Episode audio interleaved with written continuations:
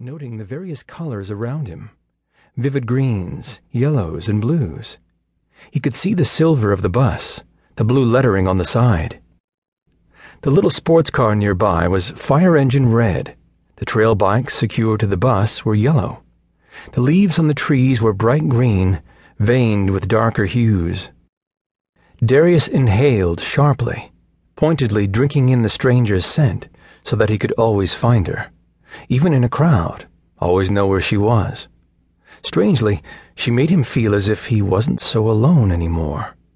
He hadn't even met her yet, but simply knowing she was in the world made it seem a completely different place.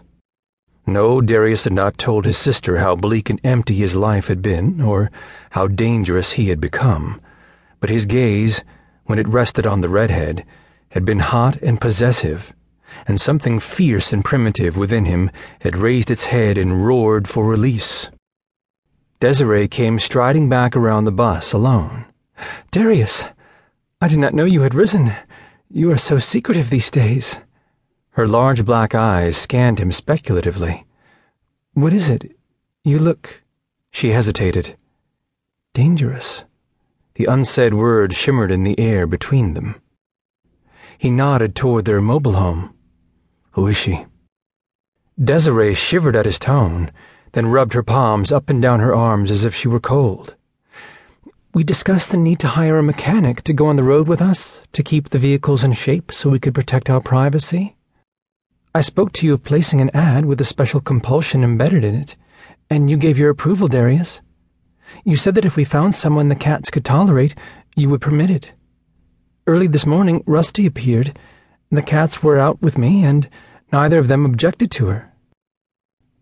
How is it that she made it to the camp through our safeguards, the barriers that protect us during the daylight?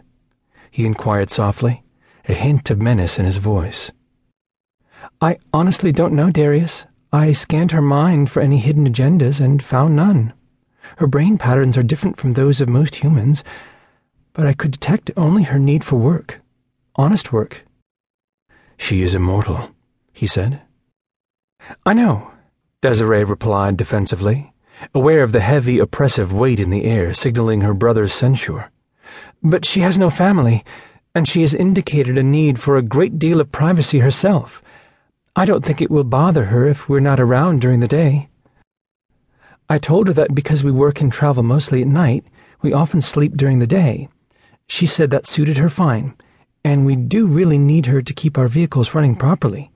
You know it's true. Without them, we'd lose our facade of normalcy.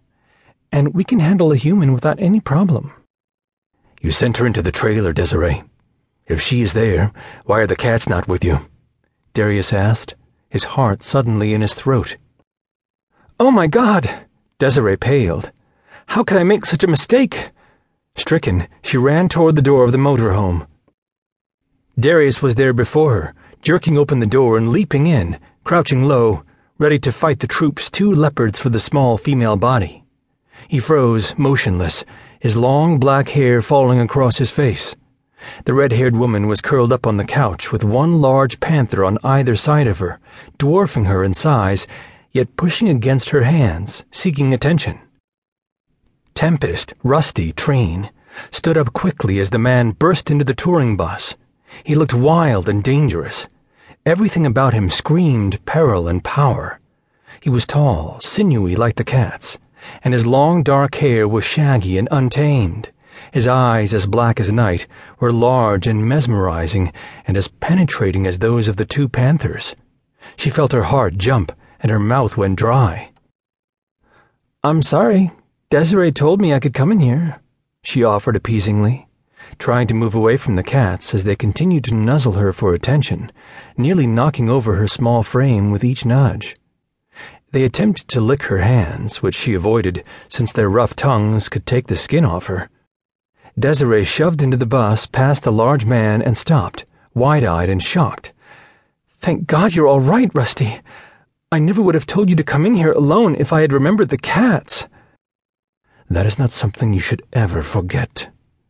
Darius delivered the reprimand in a soft whip of velvet straight into his sister's mind, using their familiar mental pathway.